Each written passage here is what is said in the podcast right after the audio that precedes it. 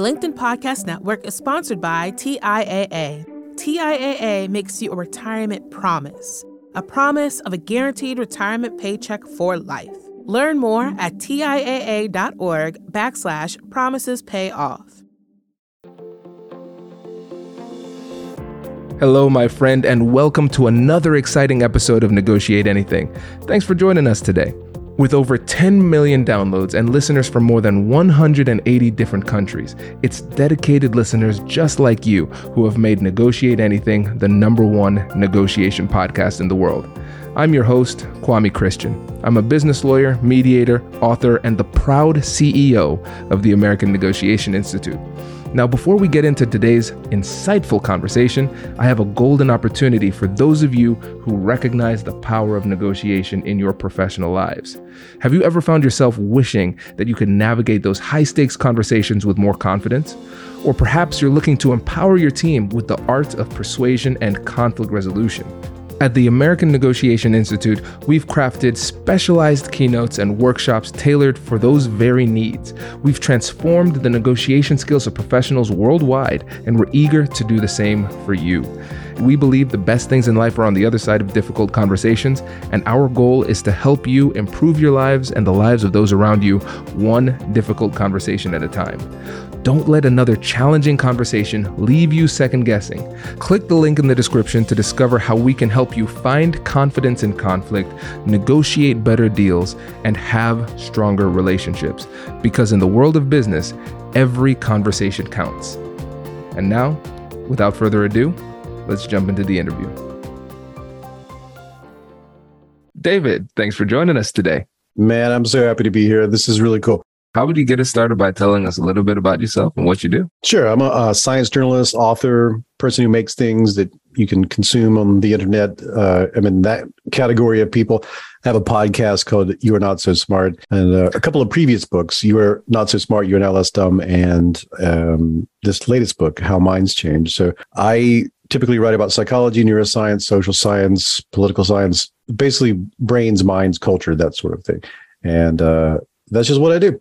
Okay, so I, I, have to ask now. So, with the, the name of your podcast, what inspired the name of the podcast? I it's a it such a circuitous uh, Byzantine uh, story. The um, I was I went to school for for psychology. I switched to journalism at some point, and I had gotten into a place where I was no longer writing. Uh, the stuff that I got into journalism for. I had moved up in the world and was teaching people how to operate um, the back end of social media and that sort of thing as a social media guru person in uh, television news. And I really missed writing for a living. I really missed writing in general. And I'd got into a um, a number of arguments with friends about different things or just long road trip type things where I would bring stuff out of psychology, the things that I was most interested in. Um, it was always dealing with reasoning, decision making, um, especially studies like the one where you have somebody on a college campus ask for directions and then the person who's talking to them, somebody steps between and they switch places. And usually they're, they're holding up like a big sign or something and that obscures the switch. And then the person just keeps giving directions to this new individual and then on the back end they ask did you notice the change? And and about half the time people don't notice.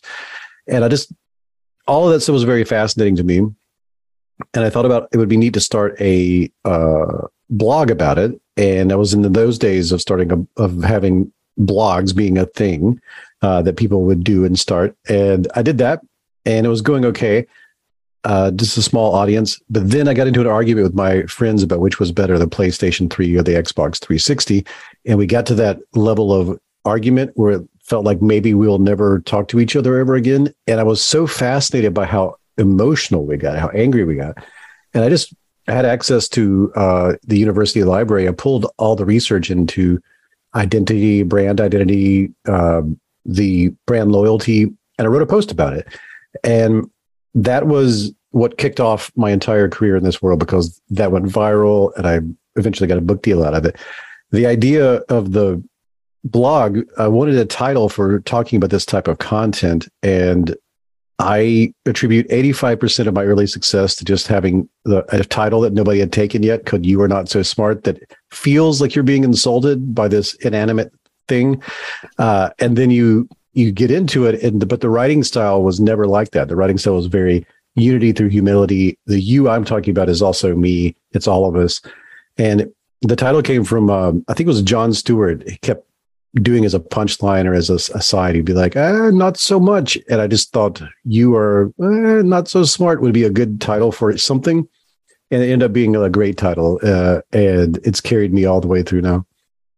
This is great. I, I, love that. I love that for a number of reasons. So, like we mentioned beforehand, and the listeners probably know this by now because I say it proudly on like every episode of this podcast. So people think I get into negotiation because of my time as a mediator, my time practicing law and things like that. But really it's the, the, this love of psychology that got gets me there. I love this. Mm-hmm. And when people ask, well, what, why do you like psychology? I say humans are fascinating to me because I think we're the only animal that can regularly overestimate how smart we really are. You know?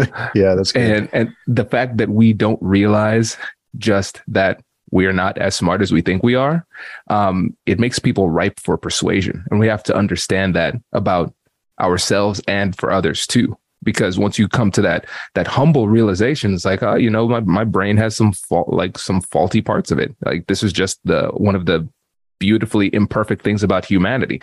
And that's okay. I can treat myself with a little bit of grace. I can treat others with a little bit of grace. And I don't overestimate um, what can be achieved in these conversations mm-hmm. you know and so i really love this because again that common understanding that humility i think that's really really powerful yeah yeah if, if there were like two principles if you were not so smart it's you're unaware of how unaware you are because i love that in those studies like the person switching study the people were very adamant no that did not happen like and if they had never been debriefed they would have never known for the rest of their lives that that had taken place so i love that aspect of it you're unaware of how unaware you are which leads to you are the unreliable narrator in the story of your life. And so those two principles are the the twin pistons of my obsession in this space because I felt like if it was true for that study, it was probably true in so many other domains. And it's it's the undeserved confidence in our our perceptions and our thoughts, feelings, and memories, uh, even in in our you know emotional responses to things. That all became deeply, deeply fascinating, and in, it also feel makes me feel more connected to the shared family of humanity in that this is something that we all experience whether or not you realize it and i find that really compelling absolutely absolutely so so let's make a, a tiny shift in the conversation to talk about how minds change because mm-hmm. when you think about the um our purpose of the podcast. We define negotiation very broadly. Anytime you're having a conversation and somebody wants something, it's a negotiation. So really every single human interaction, you see how I'm slowly bringing us back to psychology with this. No, that's great. Um, it, this is, this is our, our, our motto. This is our approach with negotiate anything. And so a key uh, part of, of this process for us to understand in order to for us to become more effective negotiators, um, better in our relationships, better communicators in general, is understanding how minds change. Yeah. And you know, as psychology nerds here, I, I, mean, that is almost overwhelming. Like, where do we begin with this? yes, it is. Believe me, many times in writing this book, I considered, you know, maybe I'll just go in the woods and make canoes. Uh, the, maybe, maybe I'll just start a pancake YouTube channel where I tell you about all the pancakes of the world because you very quickly, just the phrase "how minds change." I thought you know, I thought this would be a project where I look into the literature, I spice it up, I make it easier for you to understand, get some jokes in there, and then tell you what I read. It's a pop psychology book. It is not that. It, it, it ended up being a, almost six years of work. It was, it's almost all on the ground. I visit Westboro Baptist Church. I visit uh, people who've left cults and left the conspiratorial communities. I actually spend time with the scientists. I go to activist groups. Like I, and the reason it went like that is because I the very first question I had was just what does the phrase mean? How minds change? And as soon as you start trying to unravel that, you're like, well, then what is a mind? What does it mean to change a mind? And I'm like, oh, wait, there's 2000 years of philosophy. Uh, and if there are books in philosophy about every word in that sentence, there are 200 books in philosophy about every word in that sentence. So that's, that's already daunting. I was like, well, let me just talk to one scientist. And I, and I talked to Jim Alcock, who studies belief, and he had been studying it for 45 years. And I remember this being the inciting moment of how the book actually turned out, which was I, I was like, okay, old journalist trick. Uh, uh, what is a belief? Just pretend I'm five years old and explain it to me very simply. And he just leaned back in his chair and went, Oh yeah, that's a tough one. And and I was I could I, I felt my bones turn to ice because I was like, no, no, no, no, no, no, no, you can't say that's tough. You're the guy who studies belief. And I I asked him why was it hard, and he's he said because I've been studying this for 45 years, I can't give you a single definition of this word belief. And that's when I knew it couldn't be the kind of book I thought it was going to be. And instead, I changed direction and said, okay, I will go spend time with people who have changed their minds in drastic ways and people who've left cults, pseudo cults, religious communities, ideologies, conspiracy communities, and so on. And then I will take what they, their stories and take what they tell me, and I'll take that back to researchers and say, what do you see here?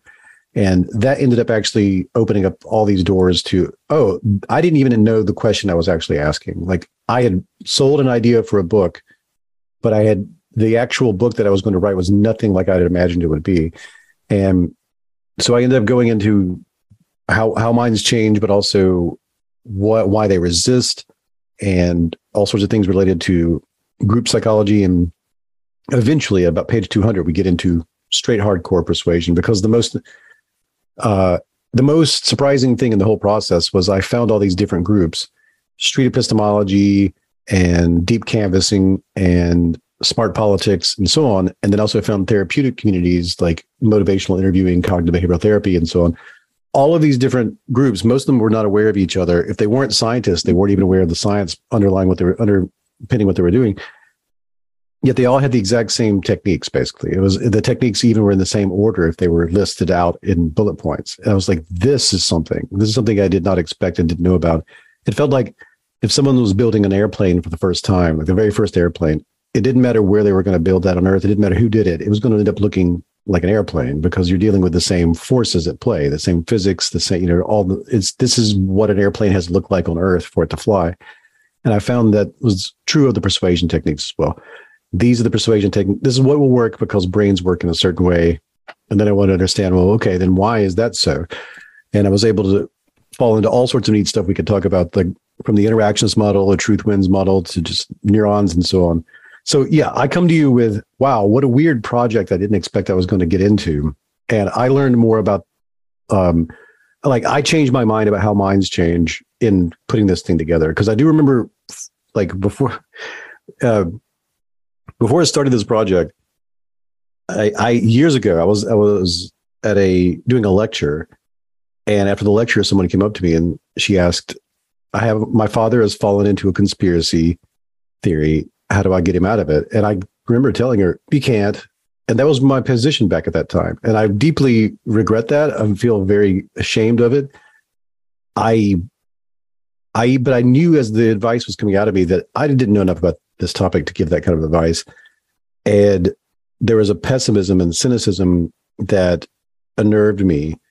And that was part of what got me interested in this topic because I already had a podcast about it. I could ask some experts.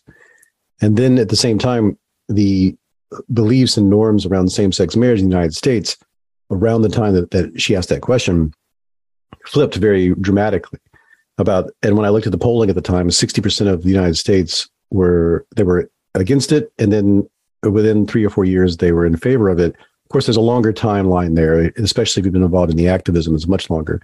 But as far as polling was concerned, it was the fastest flip in public opinion ever recorded at that point.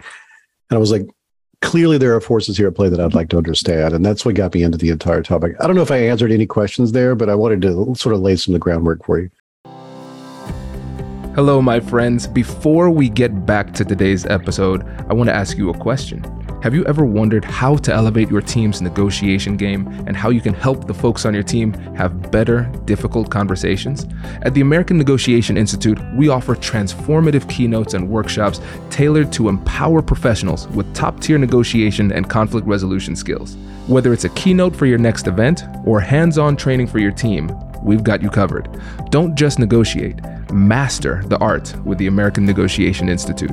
Click the link in the description to find out more. Elevate, negotiate, and succeed. The LinkedIn Podcast Network is sponsored by TIAA. In the last 100 years, we've seen financial markets swing, new currencies come and go, decades of savings lost in days, all showing that a retirement plan without a guarantee, quite simply, isn't enough. So, more than a retirement plan, TIAA makes you a retirement promise a promise of a guaranteed retirement paycheck for life, a promise that pays off. Learn more at TIAA.org backslash promises pay off. From the minds of visionaries to the desks of disruptors, I'm Lars Schmidt, host of the Redefining Work podcast. Join me each week as we explore the new world of work through the lens of those shaping it CEOs, HR leaders, investors, and more. Be a part of the conversation that changes everything. Subscribe to Redefining Work today. Oh, this is fascinating. It's so fascinating. Um, a number of things kind of stand out in in your response. You talked about pancakes and you talked about cults. Two things I'm fascinated with. And there's so, got to be a there's got to be a pancake cult out there. I, listen, if I let's start it if there isn't one. So yeah, this is it's funny. I haven't told anybody this, but a couple of Saturdays ago, um, when I was I was making pancakes for my family Saturday morning, and I wanted something to entertain myself, and you know, being who I am, I said I wonder about the psychology of cults, and I was just looking into it because I think about the like the ultimate persuasion. That that's got to be it. Persuading somebody to join a cult and then persuading somebody to get out. So I wanted to get into that. And so it's in, really interesting that this is that's something that you focused on too. Mm-hmm. And I in my my book that's coming out, I, I quote uh, Neil deGrasse Tyson where he says, um, I, I'm going to butcher the quote, but he says, you know, whenever you add humans to the equation, things go non-linear. And that's why physics is easy and sociology is hard. Mm-hmm. Because when you put people in there, everybody's unique. And then it's hard to understand what, why communicating and trying to persuade somebody in this way for this person works, but for this person, it doesn't work. But mm-hmm. what I find that's so cool about what you've discovered after this years, these years of research is that you found communities that didn't know of each other that have found a sequence to persuasion and influence and changing minds that matches each other even if though even though they are different in terms of objective, in terms of ideology and location, but there's still that commonality. And I, I, just want to really impress upon the listeners how important and how remarkable that is. Because whenever we start with the psychology and we can identify the, essentially the psychological blueprint that's at play in these interactions, then we could reverse engineer negotiation and communication strategies mm-hmm. to solve the problems that we're facing. So starting off with the psychology is so critical and then moving to how to change minds. I, this is this is great. So yeah, I, I guess to to make it really practical for the listeners, when we when we talk about this sequence to persuasion, what are some of those commonalities that you found? Sure. Let me set it up by a couple of psychological principles that I think are important. One is the uh, how do minds change in general. Uh, the the framework I prefer is something out of the old research of Jean Piaget. Uh, the it's called assimilation and accommodation. Assimilation is whenever we encounter novel, ambiguous, uncertain information, we will try to fit that model into fit that information into an existing model to make sense of it, to give it context. And that's assimilation. Whereas accommodation is acknowledging that the novelty and the ambiguity uh, can't be resolved perfectly, which suggests there's something incomplete or incorrect in this in the models we've been using to make sense of things, and it needs to expand to accommodate. A good way to see to make sense of this with something that's not so full of psychological terminology is when a child sees a dog for the first time. You, you know, it asks, what is that? Or you're having a conversation like you would have with a child. You say, yeah, dog, dog, dog, dog. And then something happens in their mind that's very categorical, uh, non human, furry, walks on four legs, tail. These are all things that seem to say these are these are perceptual groundwork for this is the category that I'm trying to make for this this thing I'm experiencing. Later on, though, they might see a horse and they would. And I've had to love when children do stuff like this. They'll point out and go dog. But if they're, if they're very advanced, they might be like big dog. So what's happening there is an attempt at assimilation. This seems to fit the category I already have. Non-human, walks on four legs, furry tail. seems like dog. And if you say, no, no, no, no, that's a horse, the child must create a new category in which both the dog and the horse can fit. And there's going to be something, even if they haven't quite articulated it, it'll be something along the lines of creature or animal. So they literally must expand their mind to accommodate okay, we need a new category to fit these multidimensional things of experience. So you and I are doing this in this conversation. Everyone's doing this at all times. Every time we encounter anything new, we assimilate and accommodate back and forth, back and forth. And that's the engine of how minds change. After a certain point, though, after doing this for a while, we would much rather assimilate than accommodate if we can get away with it because our models become so mm-hmm. complex. It's easy to find a way to interpret just about anything as another example of what I already understand. And it would have to be something really outlandish for you to feel like, oh, I have to accommodate here. You you open the door to your to your house and there's just a, a bunch of uh, uh, snakes playing in a marching band and going around in your in your in your living room. You're gonna be like, okay, I don't I clearly don't understand the world like I thought I understood it. But you would, of course, attempt to assimilate it first. You'd be like, okay, somebody's playing a trick on me. This might be a hologram. Uh, maybe I took maybe I'm having a hallucination. There's all these things that fit into your previous understanding of the world. But if you're denied that over and over again, you eventually have to accommodate. So this means that when we already have a built-in level of resistance when it comes to if there's a someone out there who's it's not coming in through our perception, but it's another human being who is suggesting, okay, here's how things actually work. Your model is incomplete or incorrect. We have a built-in level of resistance to that because we're going to try to assimilate what they're telling us. We're going to try to fit it into our existing understanding. And that resistance gets stronger and stronger and more and more intense, the more motivations we carry with us to not update our understanding. And the strongest motivation you're going to have is to not be ostracized or shamed by your most trusted peers because we're social primates. And as the great Brooke Harrington, a sociologist, told me in when I was researching the book, she said, if there was an equals MC square of social science, it would be the fear of social death is greater than the fear of physical death. So when we feel like our reputation is on the line, our status is on the line, our, our, our image as a trustworthy individual among peers, when that's on the line, it's the strongest motivation we'll have is to maintain that. And in the end, we'd rather be a good member of our group than would be correct, quote unquote, on anything. So you're dealing with many levels of resistance, and there's a baseline resistance in there. And when these persuasion models that we were talking about come into play, this is something they all acknowledge up front. And that's why the step one of every single one of them is establish rapport. And it's a really easy catch-all phrase. It's a very suitcase term where you know you open it up and the clothes explode everywhere because there's a lot in that. But the idea here is you need to assure the other person that you are not out to shame them, even if you privately and correctly feel like you should be ashamed.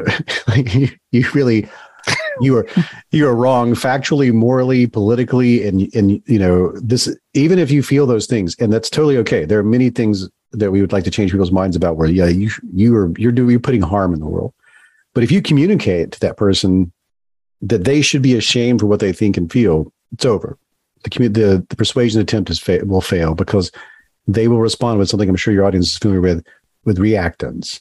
And there's a huge body of research into reactance. It's a, one of the most fundamental things you learn when you're training to be a therapist.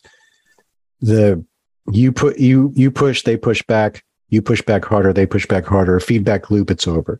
And you, we, I'm sure we've all experienced that. Uh, if you've ever been a teenager or talked to a teenager, you know what reactance is, which is, hey, you should do this because I want you to do this is the way is the other part of the phrase that that you may not say, but that's what they hear.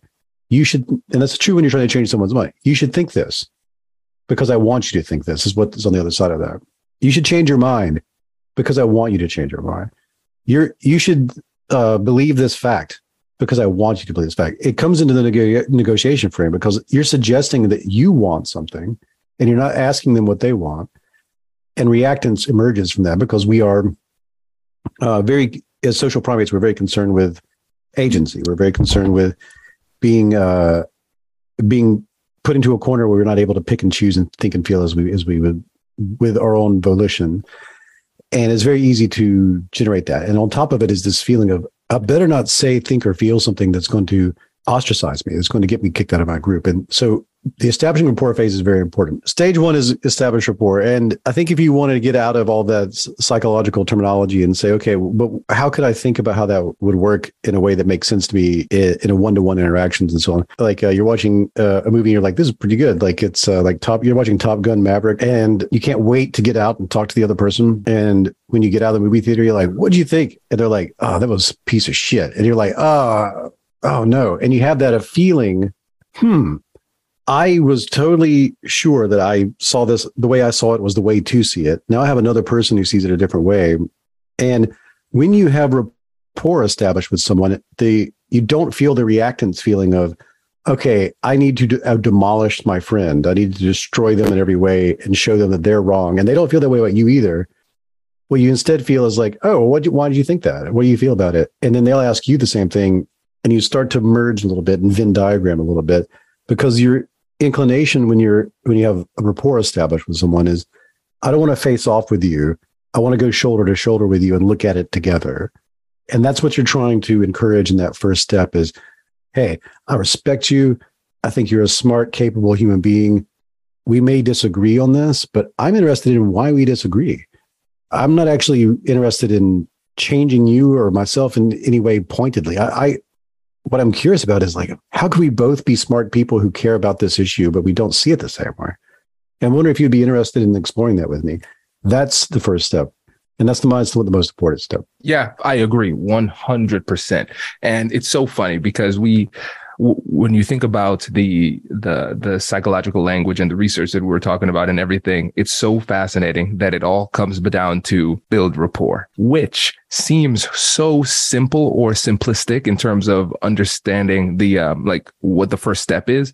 But then when you get an uh, an opportunity to listen to an expert like you explain the psychology behind what makes this such an integral part of every persuasion endeavor it makes so much more sense and changes the way that we do it because i think a lot of times people say all right i read a million books they said i should build rapport okay i'll build rapport i'm going to check my box it's essentially perfunctory but mm-hmm. now we're saying no i need to do this with intentionality. I need to do this with the goal of the person seeing me walking side by side along this learning journey with me so we can learn about each other. We can, we can empathize there and that empathy is reciprocated. And mm-hmm. I want them to feel as though we're connected and on the same team and mm-hmm. understanding the psychology that substantiates the value of rapport changes the way that you go about building rapport. Absolutely. And I totally understand for certain issues, this is this seems like, oh yeah, cool. I want to be a good, empathetic, non-judgmental listener. That's great. We all, I, I can, I know for some issues it's so easy, but for the from the people that I learned this from initially, deep canvassing, these were people in the LGBTQ community who were going door to door talking to people who hated them, who wanted to take away their rights to prevent them from having rights. And they had to accept something which was difficult for them to accept. And I see this as being very difficult for almost everyone who first approaches these techniques for a lot of the things we care about in this world, things that matter to us, the people whose minds we want to change are people who we don't want to afford that empathy. And it's very difficult. I totally understand. Like, there are people who I can't imagine uh, extending a hand to and saying, I see you as a fellow human being, even though we disagree. When the issue we disagree about is my own humanity, or the issue we disagree about is the harm that you're causing me and my family.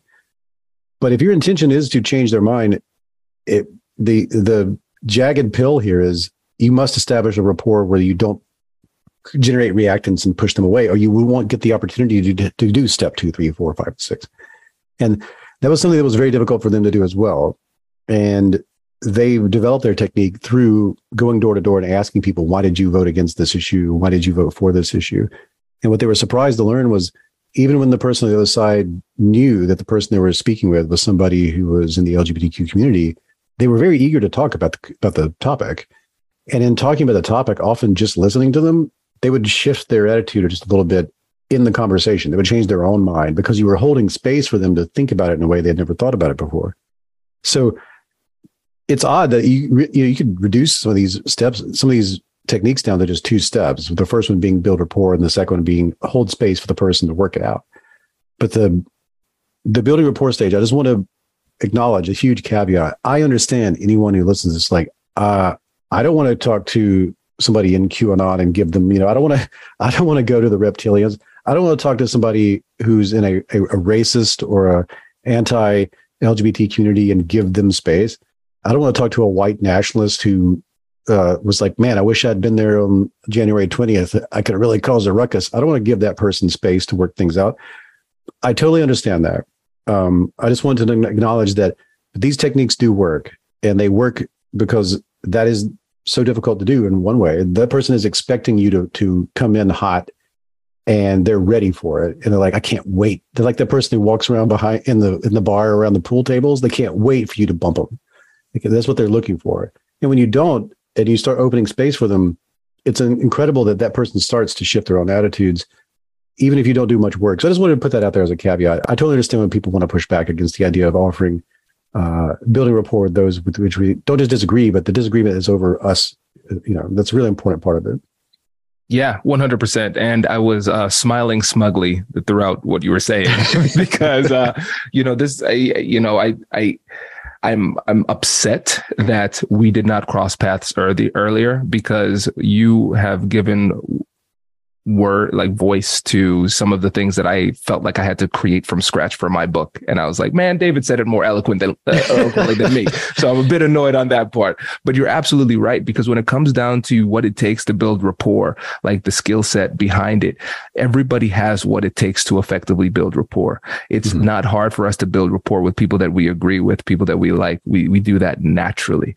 But the thing is when you're having one of these really tough conversations and you're trying to change somebody's mind on something that is very very important you talked about the social issues my upcoming book is how to have difficult conversations about race could be mm. a hmm. difficult just any type of negotiation we're having where it's a big deal for me there's a lot on the line a big deal for you there's a lot on the line and it feels like our our, our goals are antithetical to each other mm-hmm. but the reality is that the major barrier that we will face as individuals really comes down to the fact that in the moment, we will not feel like doing what we need to do in order to establish rapport. It's not that we don't know how to do it, it's that we will have some emotional resistance to doing it in the moment because we don't feel like they deserve it, whatever the, the fact might be.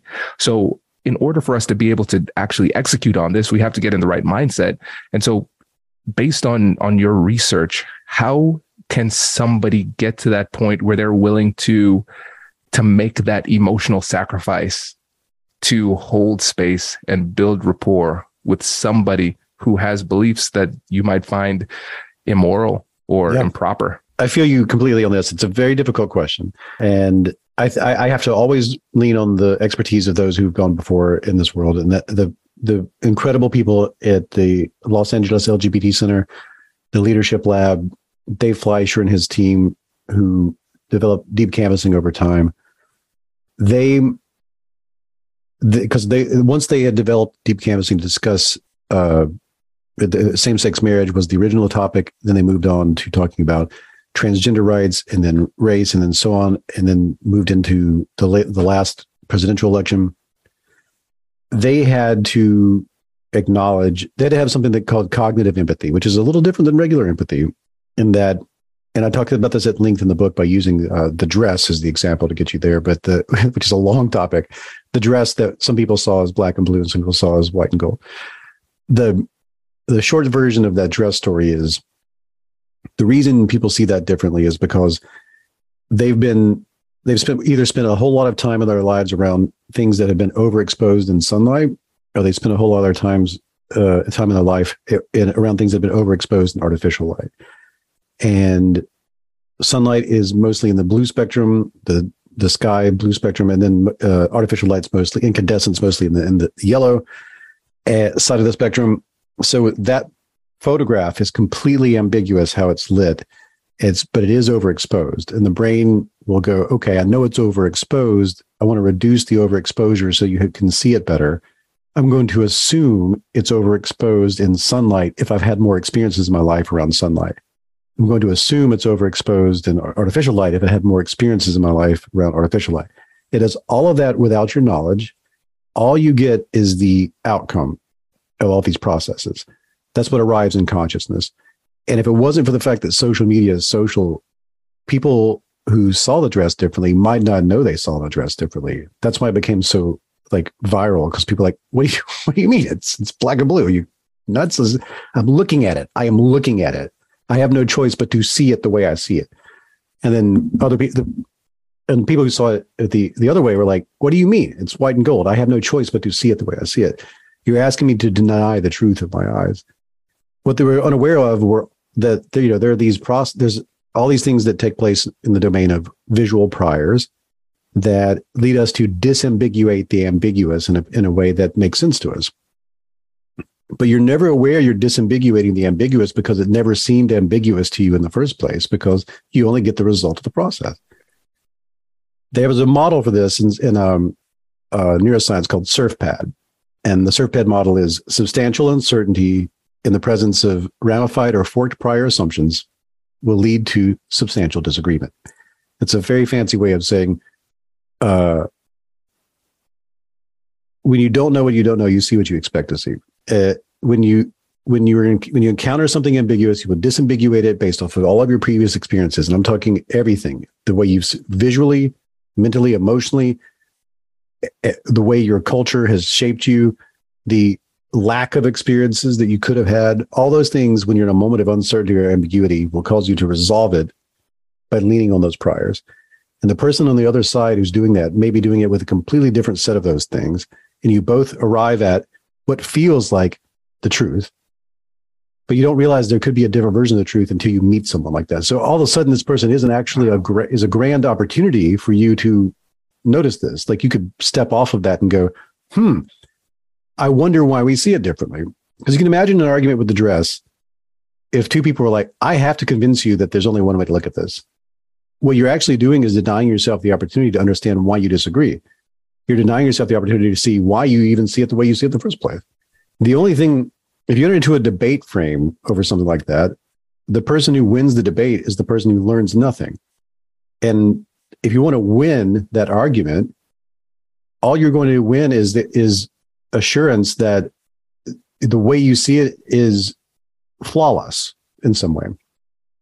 So I say all that as to to answer your question that at NYU, where they developed this SURFPAD model, they discuss this concept of cognitive empathy, which is different from the empathy in the sense that it is exactly what Dave Fleischer and his team at the LGBT Center of Los Angeles were trying to get across to me is that they had developed that as well independently, that they started to recognize that these sexist, racist, homophobic people were experiencing what felt like the truth to them without their knowledge that they were disambiguating it in any way and that they had been influenced in any way, that they had any kind of received wisdom. It did feel to them in the moment that was just the outcome of the processes in their brain. And they looked at it more as an opportunity. It's like, I can step in and give them the, uh, the chance to see for this for the first time and generate an opinion on this matter that is it's okay if at the end of this conversation they disagree they they they have an opinion that isn't mine or they we disagree but i want to give them a chance to actually form their first true opinion on the matter and so that's how they developed their deep canvassing technique is i'm going to give this person a chance to see that it could be seen not only can this be seen differently but the way you see it is influenced in a certain way and is motivated by certain things and i'm going to do that in a way that doesn't generate any kind of um, resistance and reactance and you'll get a chance to evaluate how do you feel about this? How do you see this? Does this align with your values? Like they give people, they're actually giving people a, a, a service in a way. And that's how they reframed it to, that's how they were able to say, I can be empathetic. I can be cognitively empathetic with this person without being okay with how they think or feel about this issue. And in so doing, I can offer them a space to, okay, I'm giving you a chance to form your first true opinion about this.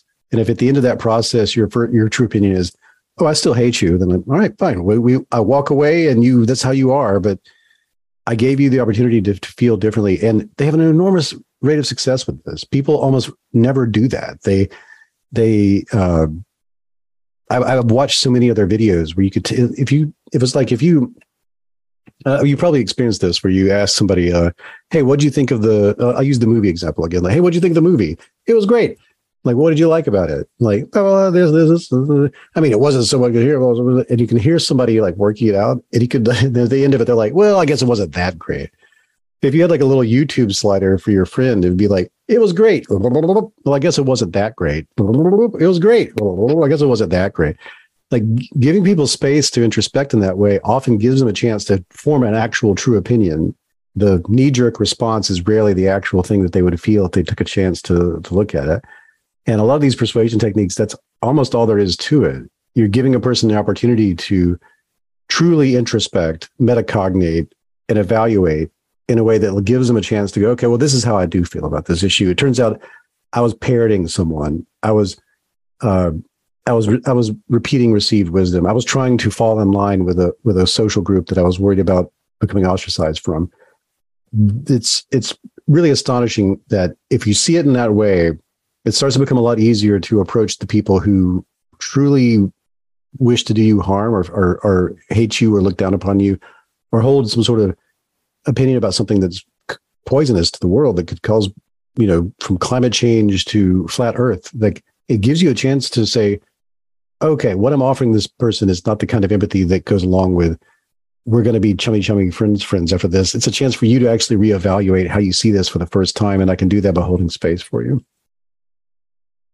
Oh, there's so much good here. And uh, so I'll give some, I'll start off with some quotes for for ANI that jives completely with what you're saying. So our motto is we believe the best things in life are on the other side of difficult conversations goes in line with, That's with what stuff. you're saying. This is yeah, a pin that it, I'm writing that down with.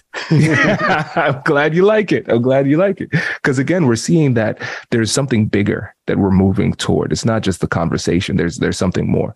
And I love the fact that we talked about the mindset because that changes the whole way you approach it. Because if you say uh, this is a fight between good and evil, then uh, amongst other things, it makes it much diff- more difficult. It makes it impossible to to establish rapport. You can't establish rapport with somebody who you think is, is an enemy, who's evil. I mean, that's that's hard to do, mm-hmm. right?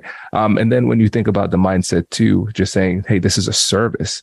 Okay, cool. So if I don't see you as an enemy, oh, that helps me to to maintain my emotional stability throughout the interaction and i'm not running so hot so i can actually stay in the conversation a little bit longer because at least in my experience if i'm very very emotional then my patience goes down the like the amount of time i can allocate high level focus and stay in the flow state is very low in that. So it's it helps me to be in a better mindset. And then also saying if I'm here for you, a service for you, essentially almost like therapy light to a certain extent, allowing it you is, to wrestle with these. Yeah. So I'm giving you space to wrestle with this. Again, it changes the way that I show up in this conversation because I'm working with you. And you talked about introspection and giving them the ability to metacognate. And so metacognition is thinking about thinking. And so you're the person is not going to feel comfortable doing with doing that with you unless they feel safe again they exactly. need to be vulnerable with you in that moment. And if they think okay during this process i'm going to contradict myself a number of times. And that's one of the things that's really interesting about human cognition. We're just filled with contradictions. Mm-hmm. and so in that process i think of myself in these difficult conversations as i'm i'm not kwame I'm not your friend. I'm not your enemy. I'm your, I am your internal voice and I'm helping you think through this in a way that you haven't thought through. So those quiet conversations you should be having with yourself late at night as you wrestle with these existential questions of humanity that you haven't mm-hmm. done. I'm here with you. I'm going to help you think through that. I'm going to be your internal voice you know, and, and it helps them to wrestle through that. And a mistake that people often make at this stage early, because again, what we're doing is we're just building rapport, giving space and allowing them to come to the conclusion themselves. People like to jump in jump and jump in on those contradictions tell people where they're wrong mm-hmm. those type of things you in giving them space you're you're letting them say what they need to say and then giving them space to explore that themselves and likely if you ask the right questions in the right way give enough time then they come to a different conclusion themselves and it goes back to I think it was the book by Lax and Sebenius, um, Negotiating in 3D. They described negotiation as the art of letting them have your way.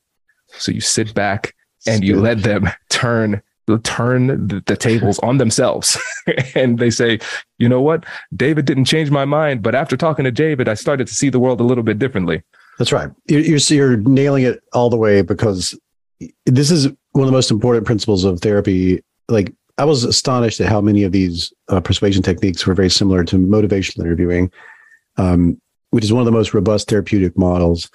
Uh, in motivational interviewing, a person comes in. It, it, was it was study first. It was for the for alcoholism. It was mostly directed at alcoholism, but it's used for a variety of things today. But the person usually comes in. They have a change they want to make, uh, but they keep returning to the behavior they would like to extinguish. And therapists were noticing that they were they kept somehow in the conversation the person would leave more likely to do the thing they came to therapy to stop and they started studying well what am i doing that's causing that to take place and they started calling it the righting reflex which is what you were just talking about the the person comes in and says, I, I, I want to stop this behavior, but I keep wanting to do this behavior. And then the therapist will say, well, you know, what your problem is you needed a blah, blah, blah, blah, blah. And the person's like, they turn and go straight to teenager mode. It's reactance, you know, they're like, oh, now you're telling me how to live my life. Uh, there's a, you know, expletive, expletive, expletive. So even though they came there for somebody to tell them how to live their life, they couldn't get over the fact that it's a, it's like being burnt by a stove. This is something that the body responds to physiologically. It's in our makeup. We are we evolved to push away from stuff like that. Reasonably so, because we are just like, oh, this the unhand me, you fools feeling, you know, because what's the next thing that I ask? what's the next thing going to ask me to do? And then eventually, you know, I'm, you know, in their basement. I don't want, and I, they're feeding me oatmeal. I don't want this. This is so it's good to stop here. You know, this is stage one of that. This that's how we react to it. But the the what they started doing instead was uh, something that's in all the persuasion techniques that I that I researched. Most of them have a couple steps. A lot of them have steps before this, but they they get here very early. Um, the uh, street epistemology is mainly about questioning people's fact-based beliefs. It's very subtle. It's, it's something like, uh, you know, is the earth flat? Is karma real? Things like that. Whereas deep canvassing is much more attitude based. Like, how do you feel about same sex marriage? How do you feel about critical race theory? That sort of thing. And smart politics is is basically is almost always about things that have already become super super polarized. Um, topics that have become so politically charged that people feel an inclination to react to it a certain way just hearing about it for a second but they all usually arrive at like in in motive in street epistemology, they ask for a very specific claim to get to the next step, and then in uh, deep canvassing, though, they typically uh, jump right in. And and this is I'm saying all this to get to the the step that if I were, if I were going to reduce these to two steps, there's build rapport, but then the next step is this beautiful framing, and I've used this so many times and I love it. You if it's a very broad topic, you, you can talk about a person's intent. So if it's like uh, let's say it's uh, who they're going to. Let me th- let me rephrase that. Um, if you can think about the person's intent, so if it was like uh, vaccination, you say how likely are you to vaccinate in the future? So that's a good way to do it if it's a very broad topic. Um, if it's something more specific, like is the Earth flat, you can just say like, what is your specific claim when it comes to that, that, and you can get something kind of carve something out of it, like the idea, the belief that the earth is flat is actually can be divided into a thousand smaller beliefs that are foundational to that belief. Either way, you want to get to this step of, and we can use my movie example again, which is okay. So, Top Gun Maverick, you know, if, if you were to like give that a number, like like a, like you were a movie uh, critic, like zero to ten, what would you give it? Uh, most people can very quickly land on a number. They'll say something like, uh, you know, I give it like an eight, maybe seven or eight. Like, okay, let's say eight. Why does that number feel right to you?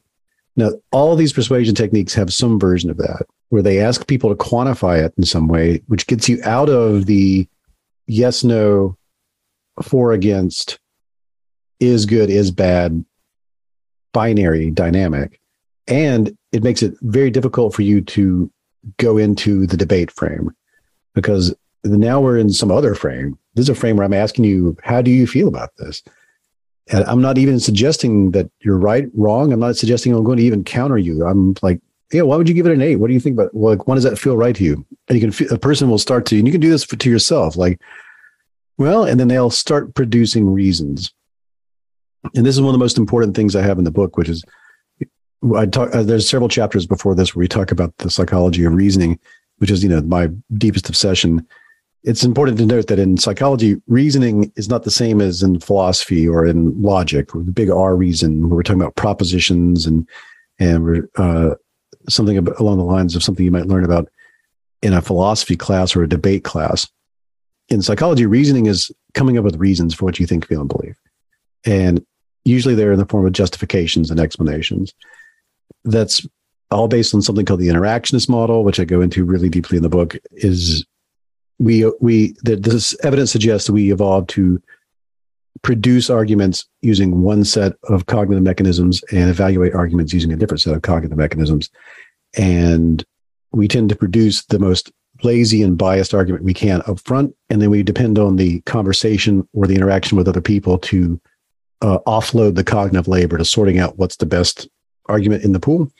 Um, you can imagine it's like uh, three different people uh, on a hill. Like we imagine three proto humans on a hill looking in different directions, and um, they're trying to make sense of should we go down and should we go hunt somewhere.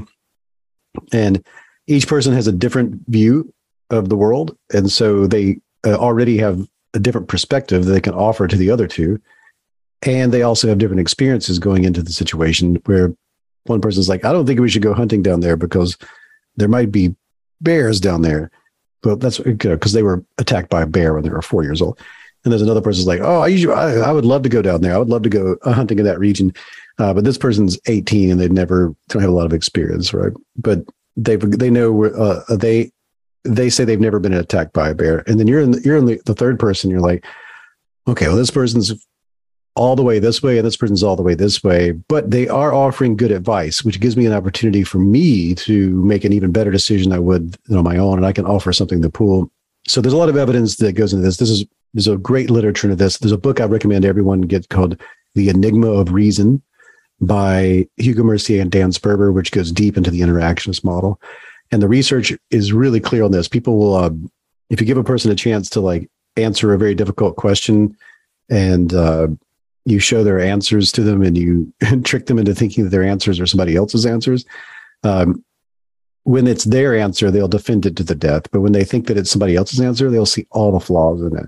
And some of the most recent research to this, they have people uh, put on VR headsets and they walk into a room and there's Freud is sitting there in VR and they sit down in front of Freud and Freud's like, tell me what your problem is. And they tell Freud all their problems. And then it, then it reboots and you are Freud and you see yourself walk into the room and sit down in front of yourself and you hear yourself tell yourself all of your problems and they have a more than 70% success rate of people having breakthroughs with just this one experience of going i actually hear my problem for the first time. It's very it all goes back to the production of arguments is different from the evaluation of arguments. And the part of that is when we are producing our reasons for what we think, feel, and believe. We're producing them for an assumed audience of evaluators. And those evaluators that we presume are going to be people who are in our trusted peer group, and we don't want to look like an unreasonable person to them. And so we try to come up with the most just, we try to justify and rationalize everything in a way that that presumed peer group will go, okay, that seems like a reasonable way to look at it. But the only problem with that is that we're very motivated reasoners.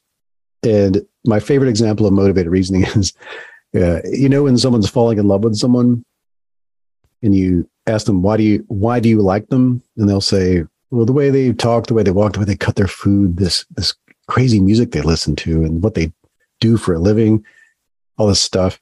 And then if that person's breaking up with that exact same person, you ask, hey, why are you breaking up with that person? They're like, ah, the way they talk, the way they walk, the way they cut their food, uh, this music they listen to, God, the job they do. Same, same information, same facts, but they become reasons for or reasons against based off the motivation of the person in the situation.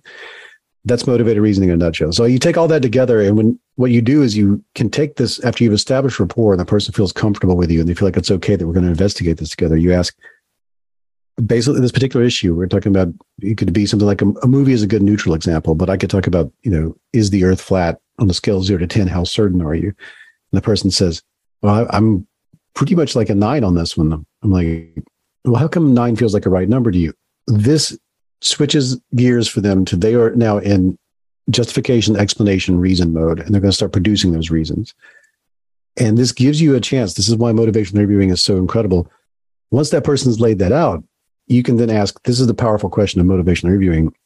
Let's say you're you want to you are looking to help that person change their behavior. You know which way to, to ask this. But if you're talking about it in a mind change situation with a flat Earth, they said they were like a nine. You're looking for them to go down there into the one zone. Like you could ask, how come you didn't answer 10?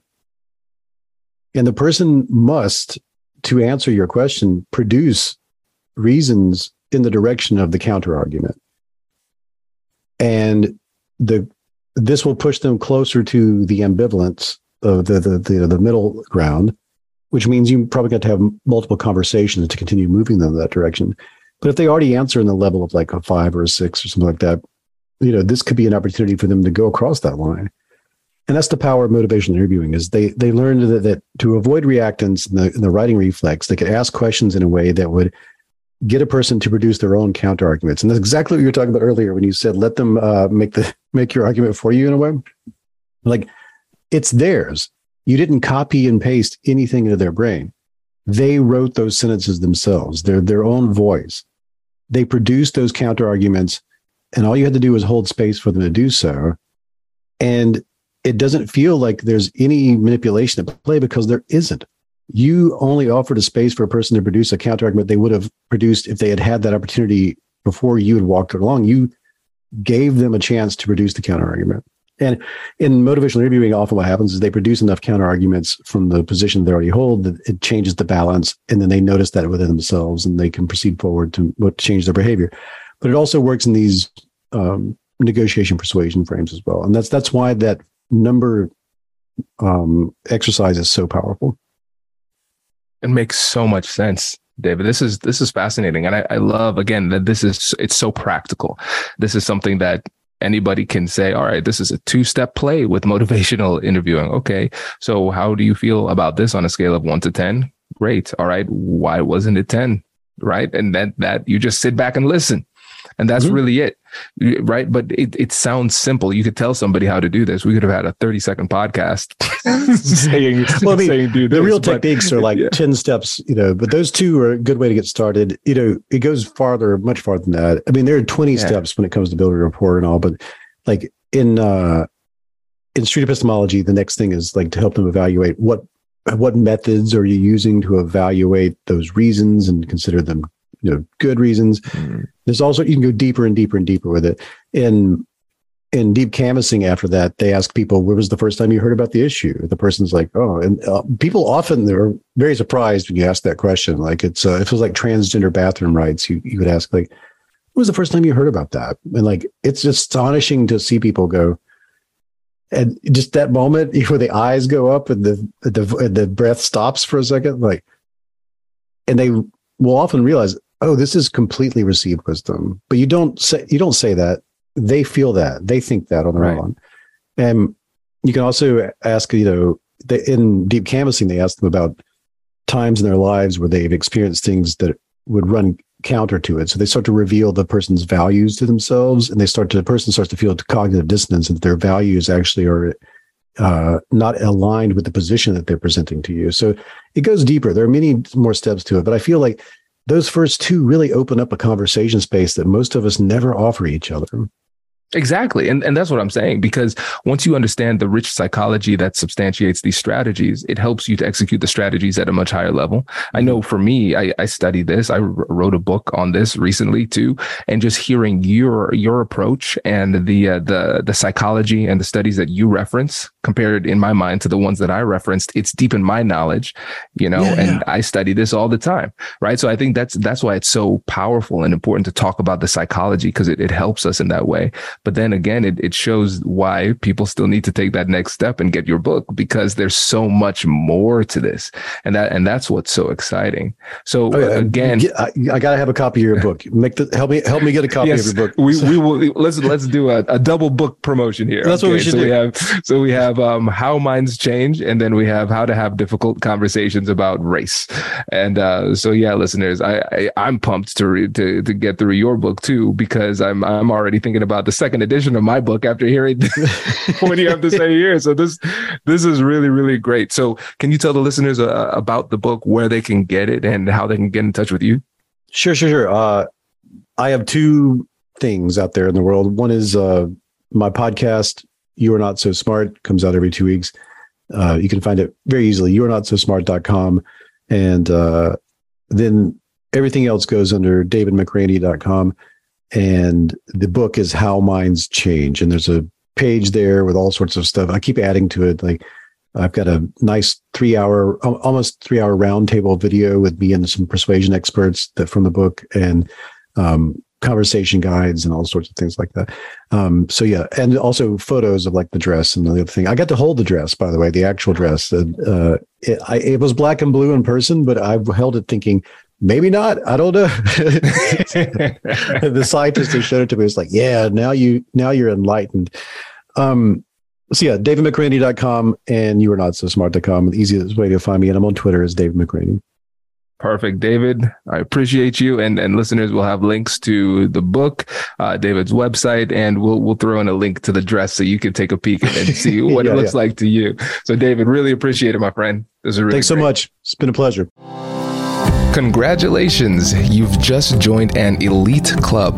By listening to a full episode, you're now officially on the Negotiate Anything team. So, welcome aboard. What most team members do is they subscribe to the podcast because that allows them to automatically get the latest episodes of the show. The best things in life lie on the other side of difficult conversations. Keep learning, keep practicing, and keep getting better. Your relationships will improve, your career will soar, and you'll have the confidence you need to get the most out of these crucial conversations. Again, thank you for joining the team. We're excited to have you, and I will see you in the next episode. I'll catch you later.